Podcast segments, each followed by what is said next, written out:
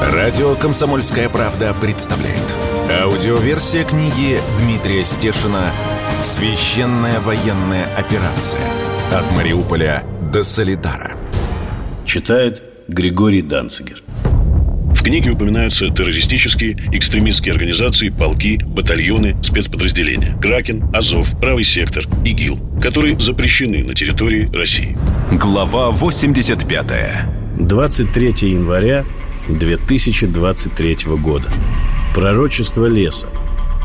В углу подвала радиоузел. Стены оклеены детскими рисунками из гуманитарки. Шипит рация. «Беспилотник идет с северо-востока». Радист делает звук погромче, чтобы все слышали. И наш поход за водой на колодец пока откладывается. Следующее сообщение по сквозному каналу. Наблюдаем яркий свет фар. Посадка Соболь. У ВСУ началась ротация. Выходим с лесом курить в тамбур. В подвале нельзя, задохнемся.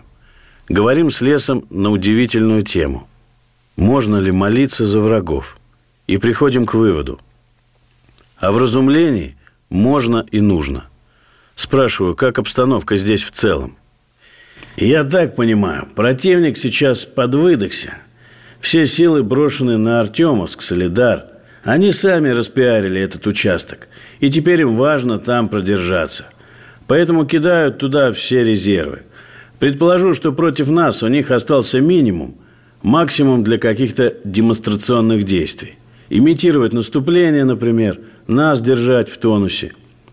Эти слова леса оказались пророческими, но сбудутся они чуть позже. Противник говорит, что держится зубами за Артемовск, ждет поставок сверхоружия Запада. Так? Но время-то они оттягивают, да только ресурс теряют. Технику и людей. Тебе лично чего не хватает в окопах? Вот представь, все, что пожелаешь, через час привезет вертолет. Лес смеется. Солдат с прямыми руками, которые сами себе обеспечат комфортные условия на передке. Не будут ждать, когда выдадут, привезут. Государство же дает печки, стройматериал. Что от солдата требуется? Руки. А по технике? Столкнулись с тем, что некоторые виды квадрокоптеров противника наши средства подавления не берут. Таких немного, но это уже неприятно. У нас есть противодронные пушки, но, к сожалению, их разрабатывали гражданские инженеры. За полночь бойцы привозят воду на ручной телеге. Помогаю разгружать и первый раз поражаюсь. Какая кромешная тьма стоит на улице.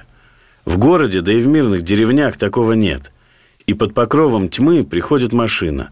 Лес говорит мне, держись за мою лямку разгрузки. Ведет меня как поводырь. Я только подошвами сапог чувствую вот грязь, вот россыпь гильз, вот сорванный лист кровли, а вот и машина. В ней отключено все освещение, даже на приборной доске. Ехать не близко. Включаю инфракрасный режим камеры. Но водитель сразу говорит «Вырубай, засвечиваешь мне ночное зрение». На краю деревни нам машет из кустов фонариком какой-то боец, практически неразличимый в темноте. Лес. У нас там позицию начали разматывать, разбивать. Нет, не ДРГ, их больше. Наши отбиваются, один трехсотый. Нужна эвакуация. Я слышу, как разгорается и затухает бой, совсем недалеко. Гавкает гранатомет, и пулеметы тяжелые работают. С лесом прощаюсь коротко. Практически на ходу выпрыгиваю из машины в грязь. Пророчество леса и ночной эпизод попали в утренние сводки. Наши отбились, конечно. Не могли не отбиться. 7 февраля 2023 года. Батальоны святых. Вера или бронежилет. Ранним утром неприметно грязный микроавтобус покинул Донецк. В экипаже машины был монах Киприан, герой Советского Союза. Читайте интервью с ним на сайте «Комсомольской правды». Мой давний товарищ с телеканала «Спас» Андрей Афанасьев и совсем молодой священник одного из московских храмов отец Георгий. Он будет вести короткие службы в батальонах, причащать и исповедовать. В чехле от фотообъектива и под сумках у него есть все, что нужно для богослужения. За рулем подполковник с позывным «Японец», воюющий со Славянска, один из земных покровителей этого необычного явления – православный батальон. Мы тихо переговариваемся, японец объясняет мне суть нашей миссии. Меня сначала СВО поразило вот это явление. Бегущие с передовой или пятисотые. Некоторые люди оказались психологически не готовы к боевым действиям. Начальство говорит, на гауптвахту их. Я не соглашаюсь. Мол, если так, там завтра прибавится желающих. Почему? Там кормят, тепло и не убивают. И тогда я начал вызывать людей на профилактические беседы. Говорил по много часов и показывал им свои иконки, которые были со мной все последние девять лет. Японец лезет в карман и показывает мне стопочку крохотных образков, перетянутую резинкой. Вот это было удостоверение ополченца, который выдал мне Стрелков, мой покровитель, Георгий Победоносец. я вздыхаю и говорю, у меня такая же стопочка всегда со мной. Достаю из рюкзака зип-пакет. В нем десяток образков и молитвослов. Затертый, рваный, вымоченный дождями и много раз заклеенный. Не бывает атеистов в окопах. Японец продолжает. Я понял, что у этих струсивших людей есть только страх, но нет веры. Вот под Песками после тяжелых боев одно из подразделений полностью потеряло боеспособность. Командир в стрессе не может отдать внятную команду. При этом он капитан МВД. Два десятка лет в угрозыске. Как так? И весь наш многочасовой разговор с ним свелся к вере. Она укрепляет. Верующий человек видит свою защиту не только в бронежилете и каске. Тот капитан изменился? Да, он не стал лучшим командиром, нет. Но он не хуже других. Он преодолел ужас адаптационного периода боев. Я потом посчитал, что провел 129 бесед. На самом деле малых проповедей. Стало понятно, что на передовой нужно духовенство – а воинский путь подразделений нужно наполнить смыслом, тем более, если идет битва против зла. Процесс переименования номерных батальонов был стихийным, что уже указывает на Божий промысел. Первым появился батальон «Русь», вторым – батальон Александра Невского. 500 резервистов держали так называемые «Донецкие ворота», проблемное место, которое противник рассматривал как парадный вход в город – Батальону для усиления придали двух спецназовцев – наводить шорох. Получилось, противник зафиксировал активность, атаку отложил. В одном из боев спецназовец с позывным «Невский» погиб. Он был похож на легендарного князя-воина. Зачислить Невского навеки в списке части было невозможно, технически бюрократически. И тогда в память о нем батальон назвали именем святого Александра Невского – на его шевроне две винтовки косым Андреевским крестом. Старая трехлинейка Мосина – оружие местных резервистов в первые месяцы СВО. И новая русская винтовка Лобаева, как символ будущего. И над этой композицией шлем Александра Невского. Мы едем в батальон, названный в честь еще не канонизированного новомученика воина Евгения Родионова, отказавшегося снять крест – и зверски убитого боевиками в Первую Чеченскую. Батальон брал Верхнеторецкое. В нем отец Георгий должен отслужить молебен и причастить воинов. Отец Георгий первый раз в Донбассе. Я прекрасно понимаю, что это поступок. Чувствую его внутреннее беспокойство и беру на себя роль экскурсовода. Пытаюсь объяснить батюшке, что вокруг нас. Мы сворачиваем на Синоватую, говорю, мол, по военной дороге поедем. Это некогда шикарная трасса Горловка-Донецк. Она частично перерезана ВСУ. Мы объезжаем этот участок. Местные, кто не боится, ездят в Горловку здесь. Другие объезжают через Янакиево. Редко, но по трассе ВСУ ведут беспокоящий огонь. Здесь есть участок, где обочина выложена мешками с песком, чтобы машины не просматривались. Отец Георгий вглядывается в серую туманную даль и спрашивает, сколько здесь до противника? Я пожимаю плечами, мол, 3-5 километров, но с погодой нам повезло. Проскакиваем поселок Красный Партизан. Рассказываю. Первый населенный пункт, отбитый у врага еще в 2015 году. С одной стороны шоссе стояли укропы, с другой наши. Игорь Безлер, командир Горловского гарнизона, в 2014 году, когда ездил в Донецк, завозил ВСУшникам сигареты, говорил с ними. Потом все изменилось, конечно. И я рассказываю отцу Георгию жуткую историю, которая меня перепахала и до сих пор сидит внутри. Вон на той полянке лежали кучи убитые ВСУшники, накрытые украинским флагом. Военкоры «Комсомольской правды» это сфотографировали. Известнейший снимок. А потом приехал священник в полукатолическом, полуправославном облачении, униат, забирать мертвецов. Но никто из бойцов не захотел ему помогать. И тогда этот священник закричал «Люди вы или не люди? Есть вас человеческое!» А бойцы? Они заговорили один за другим. «Ты не священник, у нас другие батюшки. Вы мой дом размотали, вы мою сестру убили». Трупы погрузили, конечно, но я тогда первый раз понял, что происходящее никакая не политика. Все в другой плоскости. Радио «Комсомольская правда» представляет. Аудиоверсия книги Дмитрия Стешина «Священная военная операция. От Мариуполя до Солидара». В книге упоминаются террористические, экстремистские организации, полки, батальоны, спецподразделения. Кракен, Азов, Правый сектор, ИГИЛ, которые запрещены на территории России. Глава 86. 7 февраля 2023 года. Батальоны святых. Поехали к девчонкам. Командира батальона имени Евгения Родионова зовут Седой.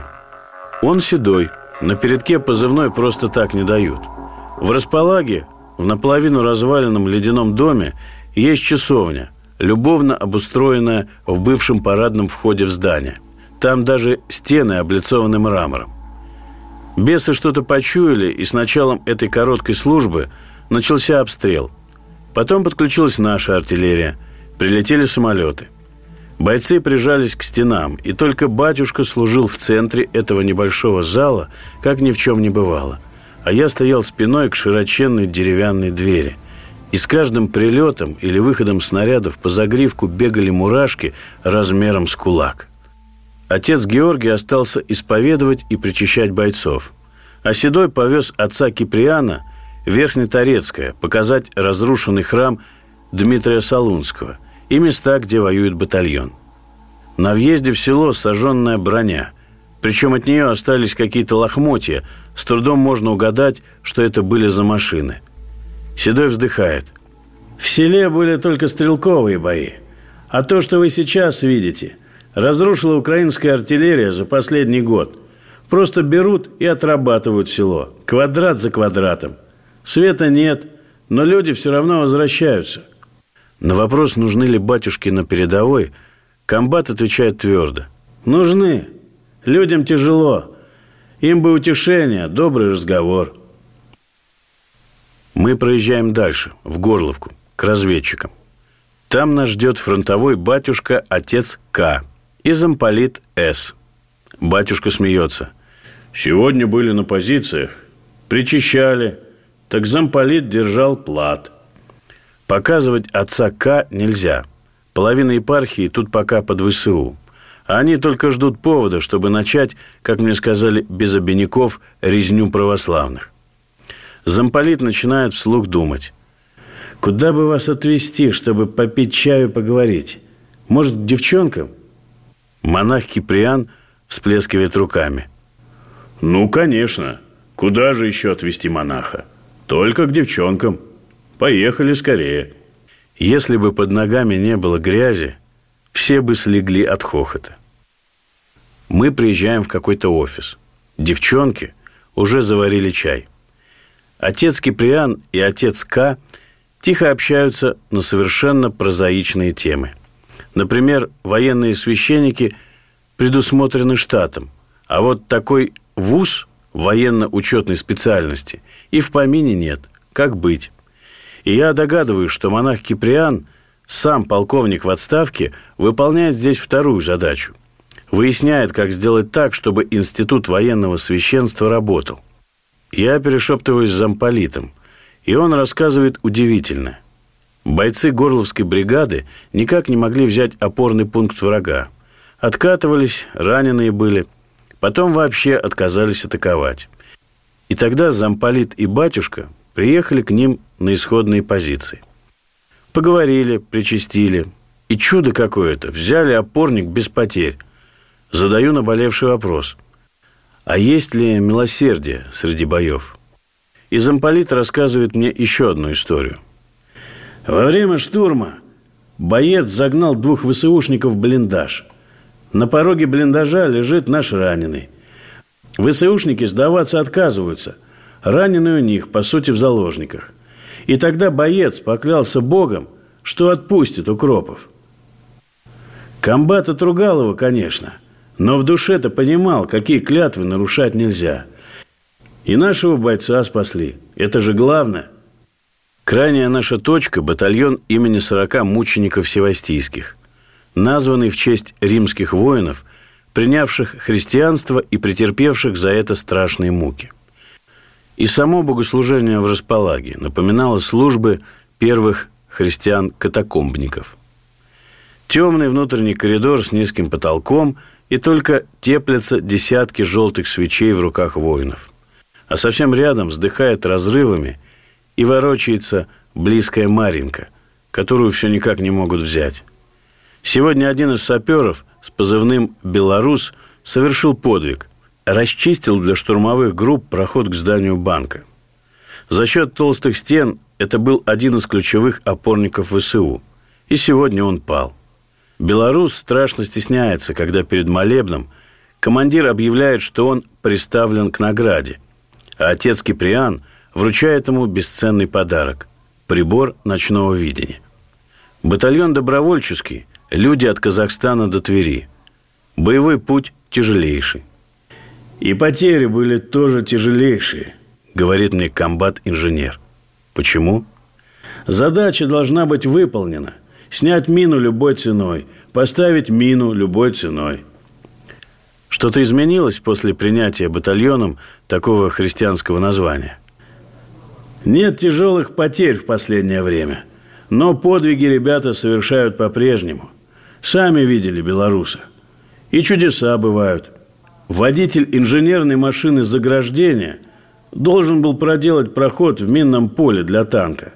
Перепутал рычаги, зазевался. Не смог ничего толком объяснить потом. Под Маринкой заехал просто в центр позиции ВСУ. Они потом возмущались в эфире, как упустили бронированный бульдозер. А у вас за что орден мужества? Дорогу на Мариуполь разминировал. Там и штатные мины стояли, и самодельные. Пошел вместе с бойцами. Вечер клонился к ночи. И до утра у этих парней никаких задач уже не будет. Отец Георгий исповедовал и причащал на батальонной кухне. Отец Киприан сидел бочком на ящике с боеприпасами в окружении брезентовых переносочек с противотанковыми минами и разговаривал с каким-то бойцом, стоящим на коленях. Худенькая шея, уши в разлет, розово-прозрачные, как у семиклассника. Не сразу, но я понял, что это сегодняшний герой батальона «Белорус». Дошла очередь и до меня. Отец Киприан полуутвердительно обратился ко мне. «Дмитрий, можно я и вам что-то скажу?» Я кивнул. Монах-воин продолжил. «Я по глазам вижу, вы войну через себя пропускаете. Плохо это. Тяжело. Отпустите войну от себя. Пусть она отдельно, вы отдельно. Не мучайтесь. Бог все управит как нужно. Мы все здесь крепко-накрепко знаем, как нужно. И Бог наш строгий и справедливый тоже все знает. 9 февраля 2023 года. Вагнер вышел на окраины Бахмута – на бешеной броне. Бойцы частной военной компании «Вагнер» ждали меня в тот самый час, когда еще не проснулись петухи и украинские артиллеристы. Настолько рано, что спать ложиться не было смысла. Место встречи мне было отчасти знакомо. Окраина города Первомайский, ЛНР. Он входит в совершенно фантастическую агломерацию промышленных городов. Стаханов, Алчевск, Брянка, Зоринск, Ирмина, Алмазна. По размерам можно сравнить лишь с недалекой отсюда славянско-краматорской агломерацией. Спутники в этих краях заглушены, навигаторы не работают, поэтому ехали по памяти. Летом 2020-го я был в Первомайске с любопытной миссией. Мы собирали сельские общины, живущие под обстрелами ВСУ. И люди, показывая свои паспорта с трезубом, спрашивали под камеру, за что Украина так обходится со своими гражданами. Я записал десятки коллективных обращений для передачи в Международный уголовный суд. Дело приняли к рассмотрению, на этом все и закончилось. С тех пор Первомайск претерпел еще больше. Я его назвал сходу «город с половиной выбитых окон». Не думал, что путь к передовой окажется таким длинным. Уже потом я сориентировался по карте и понял, что мы объезжали Бахмут, Артемовск, по гигантской дуге, чтобы выскочить к его северным окраинам. В одном из поселков сменили машину на броню. Мне уже немало лет, покатушками на броне меня не развеселить, тем более термометр в машине показывал минус 15. Я полез в десантный отсек и припал к триплексу со следом от пули. Новенькая БМП взревела и кинулась на передок так, что я покатился по лавке. Ехали мы очень долго и очень быстро. Проскакивали открытые поля, жались к лесопосадкам. Иногда двигались натуральной змейкой. Думал об одном – только бы машина на таких скоростях не разулась. Но мехвод свое дело знал. Уже в Подгорном я спросил про скорость, с которой мы шли. Около 50 километров. Хоть какая-то гарантия, что машину не заптурят. А таких заптуренных машин с ярко-рыжими горелыми корпусами я видел через триплекс изрядно. Может, укропские были, может, наши. Противотанковыми управляемыми ракетными комплексами здесь все умеют пользоваться. Любят их и уважают – еще одна фишка этой компании, как и массовое применение квадрокоптеров. Радио «Комсомольская правда» представляет. Аудиоверсия книги Дмитрия Стешина «Священная военная операция. От Мариуполя до Солидара». В книге упоминаются террористические, экстремистские организации, полки, батальоны, спецподразделения. Кракен, Азов, Правый сектор, ИГИЛ, которые запрещены на территории России. Глава 87 9 февраля 2023 года. Вторая жизнь чужих мин. Понять состояние сражающегося соединения очень просто. Смотрите на ботинки – Здесь у большинства обувь была куплена за свои, очень хороших и дорогих марок. В резиновых сапогах был только я один. Сверху в одежде тоже разнобой.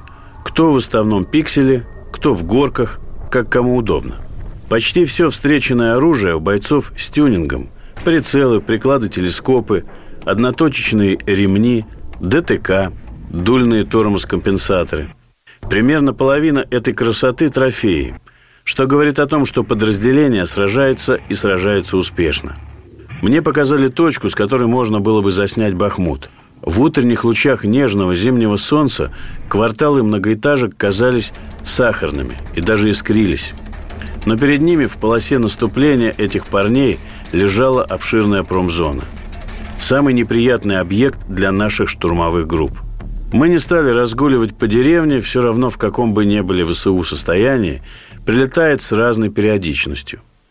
А деревенские улицы до сих пор полны сюрпризов.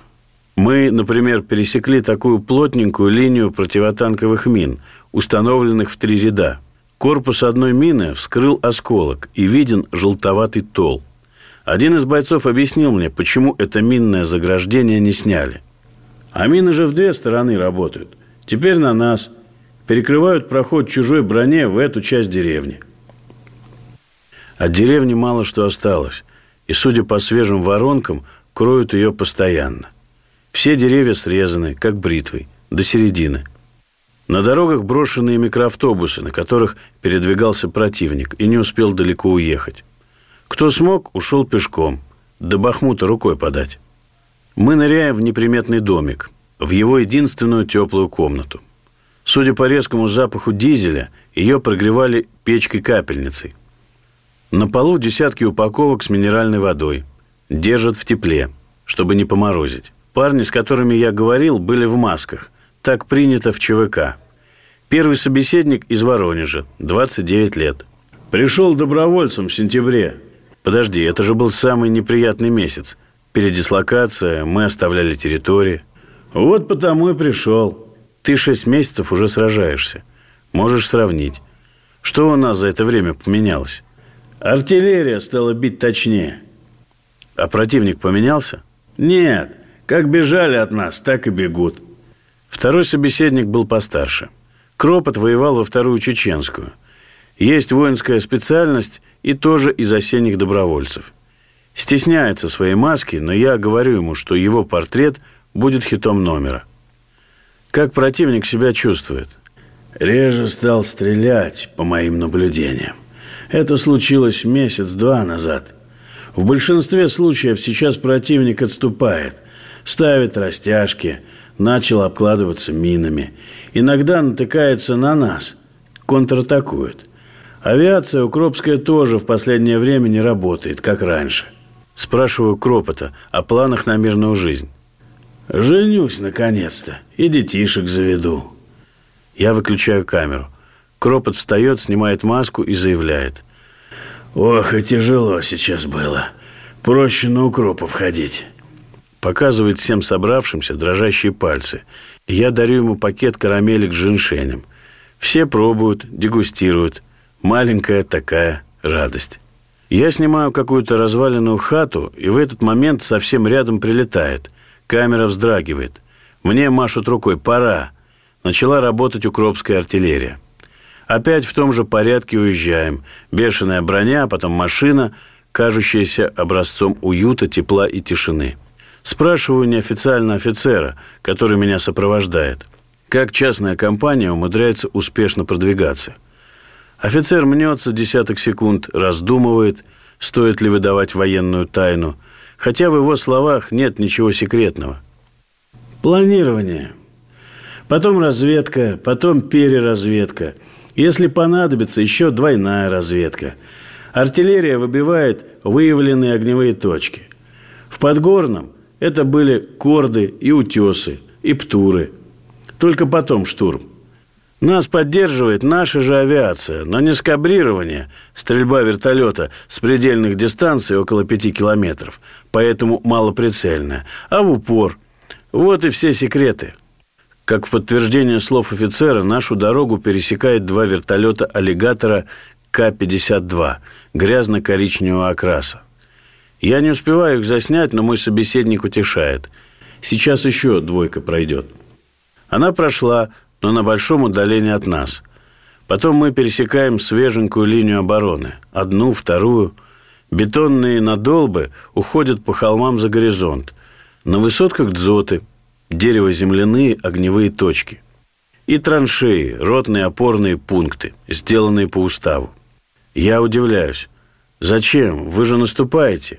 И вообще, у вас, я слышал, отступать запрещено, так? Так. Без приказа мы не отступаем. Но лично мое мнение, спокойнее сражаться, когда за спиной такая линия обороны. К тому же она мобильная, ее можно двигать. И мы ее будем двигать. ВСУ вывозят из Артемовска раненых офицеров НАТО. За сутки сбито два украинских самолета – на больших скоростях противник пытается прорываться в Артемовск, Бахмут, чтобы что-то завести и вывести раненых. Но не рядовых, конечно, а высокопоставленных. И тех, что из блока НАТО. Такие там тоже есть. То есть Вагнер и подразделения Минобороны России, которые блокируют Артемовск, удачно ведут бои. Такой видеорапорт записал замкомандующего второго армейского корпуса ЛНР, командир спецназа Ахмат Апти Алаудинов. А вот какую сводку на утро 9 февраля выдала Минобороны России. На южно-донецком направлении авиации ВКС России был сбит истребитель МиГ-29. В районе Херсона средствами ПВО сбит штурмовик Су-25. На Купянском, Краснолиманском, Донецком направлении и в районах Угледара ударами групп войск Запад, Центр, Юг и Восток нанесены поражения подразделениям ВСУ. За сутки уничтожено 9 складов боеприпасов. 20 февраля 2023 года. Сердце героя бьется вечно. Как наши павшие бойцы подают знаки с небес, чтобы спасти живых. Я написал Арне в 16.11. «Привет, не против, если я завтра приеду под Угледар посидеть с тобой в одном окопе? Привезу книжку, как обещал, поболтаем. Жду ответа». В последнем посте в его телеграм-канале «Огнеборец» Арни написал, что наши зацепились за угледарские дачи. И все как-то успокоилось. Нет горячки штурма, и я рассудил, что особо мешать никому не буду – 18.00 мне позвонил наш общий товарищ. Арни погиб. Подорвался на мине. Андрей Рахов – доброволец. Арт-корректировщик и бывший пожарный. Ушел от нас. А еще Арни был поэт, мастер-рукопашник и один из основы питерского фанатского движения. На днях в его память сербские соратники развернули на трибунах огромный баннер «Сердце героя бьется вечно». Я познакомился с ним в начале мая в расположении батальона «Восток» под Мариуполем. Он пришел в нашу комнатку с лично выкованным топором древнерусского образца и стягом с ликом Христа. Мы сдвинули старую мебель, расчистили место для его спальника, как-то сразу подружились и стали жить-поживать строгим и непьющим мужским коллективом. Один из парадоксов происходящего. Я не часто общался с Арни – но пережил вместе с ним много, достаточно, чтобы узнать друг друга так, как за 10 лет мирной жизни не узнаешь. И одно совместное наше переживание оставило странный мистический отпечаток на цифровой фотографии, сохранилось в материальном. В серой зоне на сортировочной станции «Азовстали» мы с Арни на свой страх и риск искали наш сбитый коптер, двигаясь по следам бежавших азовцев – они выносили раненого и попали под минометный огонь, бросив в итоге своего побратима. Он так и остался там лежать на модных заграничных носилках в виде корыца. Азовцы бежали в страшной панике, у них все сыпалось из карманов и разгрузок. Арни подобрал в траве и вручил мне крутейшую карманную игровую приставку. Она сразу включилась, и меню у нее оказалось на державной мове. Я тут же отдарился найденным магазином с трассерами. Редкая вещь на тот момент. В какой-то момент я сделал снимок, он почему-то всегда меня завораживал. И только сейчас я понял его правительский смысл. Арни как бы уходит по бесконечному и темному коридору из железнодорожных вагонов прямо на небо. А оно изумительно синее, с такими благостными облаками, как на иконах. Когда Арни погиб, я нашел съемку и долго вглядывался в эту фотографию. Мне было холодно. Как всегда, после гибели товарища в очередной раз утешился словами Высоцкого. «Наши мертвые нас не оставят в беде. Наши павшие, как часовые». Я верил всегда, что они присматривают за нами с небес. И весточка от Арни пришла очень быстро – Радио «Комсомольская правда» представляет. Аудиоверсия книги Дмитрия Стешина «Священная военная операция. От Мариуполя до Солидара». В книге упоминаются террористические, экстремистские организации, полки, батальоны, спецподразделения. Кракен, Азов, Правый сектор, ИГИЛ, которые запрещены на территории России. Глава 88. 20 февраля 2023 года. Здесь в гости ходят в метель. Утром я отправился в гости к удивительному человеку. Николай Васильевич – бывший шахтер, давно уже на пенсии. Последние 9 лет он живет в 300 метрах от линии соприкосновения. В своем полуразрушенном доме и держит добрую сотню голубей. А голубеводы – люди непростые. Они посредники между землей и небом. Тем более в таких обстоятельствах. Ехать до Николая Васильевича мне ровно 20 минут. Как говорят в Донбассе, меня от чего-то трусило. Я не мог решить, сразу же заехать в главный храм Донецка, Свято-Преображенский собор, чтобы поставить Арне свечку за упокой, или сделать это на обратном пути, когда не буду спешить. Я все-таки заехал в храм. И там у меня зазвонил телефон. Я еще подумал, ну кто это? Как же не вовремя? Звонил Николай Васильевич. «Дима, даже не вздумай приезжать. У нас тут бой идет. Прямо возле дома снаряд упал. Давай завтра, если будет тише. По времени получалось, если бы не Арни, я подкатил бы к останкам Донецкого аэропорта четко к началу обстрела. Может, и этот снаряд бы меня нашел. До Николая Васильевича я доехал только через три дня, когда по всему Донбассу объявили штормовое предупреждение. Метель и туман. Артиллерия замолчала, бои поставили на паузу. Без приключений вкатился на улицу, где живет Николай Васильевич. Впереди через туман проглядывались контуры обглоданного боями терминала аэропорта. Подумал еще, может накинуть на машину маск-сеть, но метель на моих глазах превращала ее в сугроб. И я решил, что это лишнее. Потом не отдерешь, не сложишь. Меня вышла встречать собачонка Ася. Маленькая, но строгая и голосистая – «Первая собака с человеческим именем», – пошутил Николай Васильевич. «До этого были утесы, шилки, нона. Есть еще кот-фугас. Пойдем в дом чай пить». Мой собеседник не может точно сказать, сколько раз в его дом прилетало. Показывает лишь особо запомнившиеся раны. «Смотри, вот здесь телевизор у меня стоял. Новый, хороший. Обстрел начался, дай, думаю, на пол переставлю. Точно. Видишь дыру в стене? Здоровенный осколок вытащил. Тогда хорошо накрыло меня. Зубы повыбивало. Ну, вставил новые. Помогли. Смеется. Откуда лупят и чем? Минами? Нет, снаряды. Воронок практически не остается. Как мины прилетают, я знаю. Показывает рукой куда-то в сторону аэропорта. Там Тоненькое, водяное, Ласточкина, Орловка. Еще не взяли пацаны. Спартак рядом, пески. Прямо через влетную полосу и кидают. Вот когда ты должен был приехать, по дороге прилетела. Потом через три дома собаку убила вчера у поворота ко мне. В земле и воронка. Еще соседям в огород попала. Николай Васильевич в какой-то момент понимает, что все эти перечисления прилетов не имеют смысла, и машет рукой. Этот немолодой человек с упорством обреченного или с упорством старого шахтера продолжает ремонтировать свой дом. И в доме этом сейчас тепло и уютно. Мы пьем чай, говорим, и я замечаю, мы все равно на стороже, слушаем, что происходит вокруг – а за окном в серой метели пулемет вдруг лениво говорит «Так, так, так, так». И мне это не очень нравится. Не хватало, чтобы на нас выскочила укропская разведка.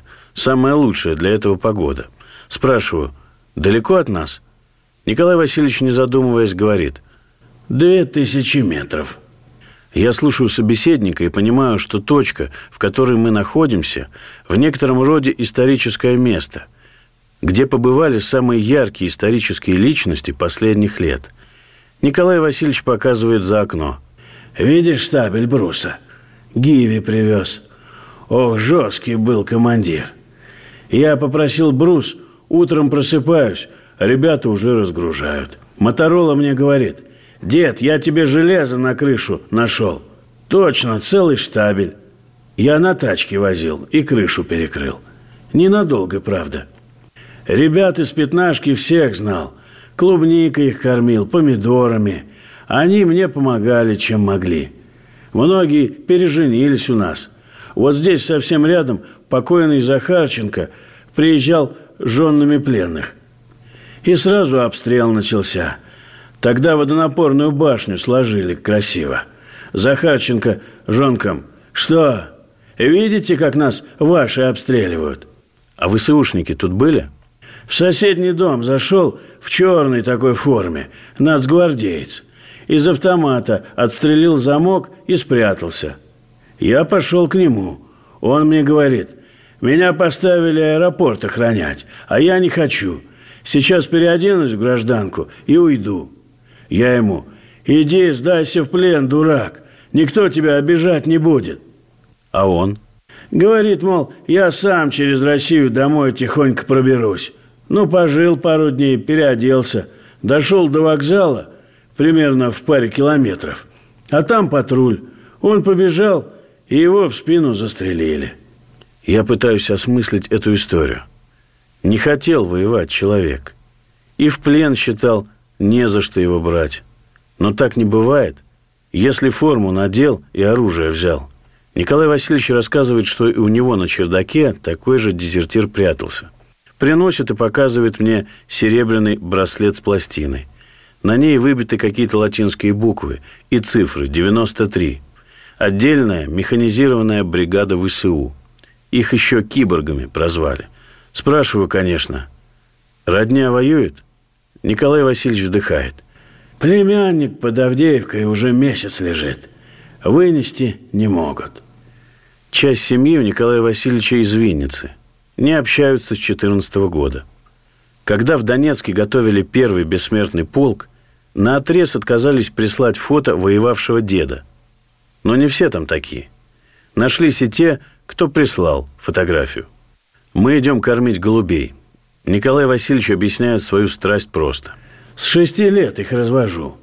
Символ мира, голубь или нет, не знаю. Но их не ем. Зачем мне голуби? А пугнешь, он взлетит в небо. Ты смотришь на него, и тепло на душе. В четырнадцатом-пятнадцатом в подвале голубей прятал. Побило их много. А сейчас другая напасть. Хищники. Штук 80 голубей у меня извели. Голубь в небе стоит, а сокол его хвать, и все. Николай Васильевич открывает вольер с любимцами, голубями породы вертуны. Но далеко они не улетают. Сразу же садятся на конек крыши. Погода нелетная. Посмеиваясь, замечает голубевод. Спрашиваю, чем все закончится? Николай Васильевич, не задумываясь, отвечает. Нашей победой. А помиримся? Нет. Они же нас презирают и потому убивают. Есть там нормальные люди, но шакалов больше. Не знаю, как будем мириться. Победим – поймем. Меня не отпускают просто так. Николай Васильевич приготовил мне банки с клубничным сиропом, с клубничным желе и просто с вареньем. Клубничным, разумеется. У него, оказывается, не маленький огород. Не может человек жить, не работая. Я возвращался в город. Чуть притормозил у так называемой «девятки». Истерзанного девятиэтажного дома так называемой «малосемейки» для сотрудников аэропорта. Я был в ней много раз и знаю, как открываются разом все двери, когда в этот дом прилетает град. Герой моего интервью жил и живет совсем рядом. И все его знали – последнего жителя этого поселка под аэропортом. И, скорее всего, Николай Васильевич в контексте жутких и кровавых событий просто своей жизнью показывал и показывает, за что эти ребята сражаются. За человека, который не сбежал, а остался на своей земле, трудится на ней и ничего не боится, что бы ни происходило вокруг. Арни появляется в нескольких сюжетах дневников. Он был со мной в блужданиях по сортировочной станции Азовстали. Вместе с ним и саперами я спускался в бункер азовцев. У 20-го здания, там, где те выходили сдаваться в плен. Мы ждали саперов, грелись на вечернем солнышке. И я рассказал Арне о своей беде. Любимая кошка не дождалась меня из командировки буквально несколько дней. Четыре месяца тосковала, ничего не ела, ни с кем не общалась. Я даже пытался объяснить ей по скайпу, что совсем уже скоро приеду. Осталось потерпеть неделю. Арни сказал «соболезно», чем меня поразил и развернул свою мысль. Единственное, что может вылечить твою печаль – новая кошка. А лучше всего кошка из приюта. Еще лучше, если кошка инвалид, вообще никому не нужная. У меня одна из кошек без лапки. Сбежала ночью, грелась на двигателе машины. Утром ей оторвало лапу приводным ремнем. Пришлось ампутировать. После гибели Арни я позвонил домой и распорядился. Можете заводить котенка. Звать Арни. Может быть, часть характера Арни перешла к котенку. Я так думаю. Он по натуре очень добрый и ласковый, отчаянный хулиган. Радио «Комсомольская правда» представляет. Аудиоверсия книги Дмитрия Стешина «Священная военная операция. От Мариуполя до Солидара».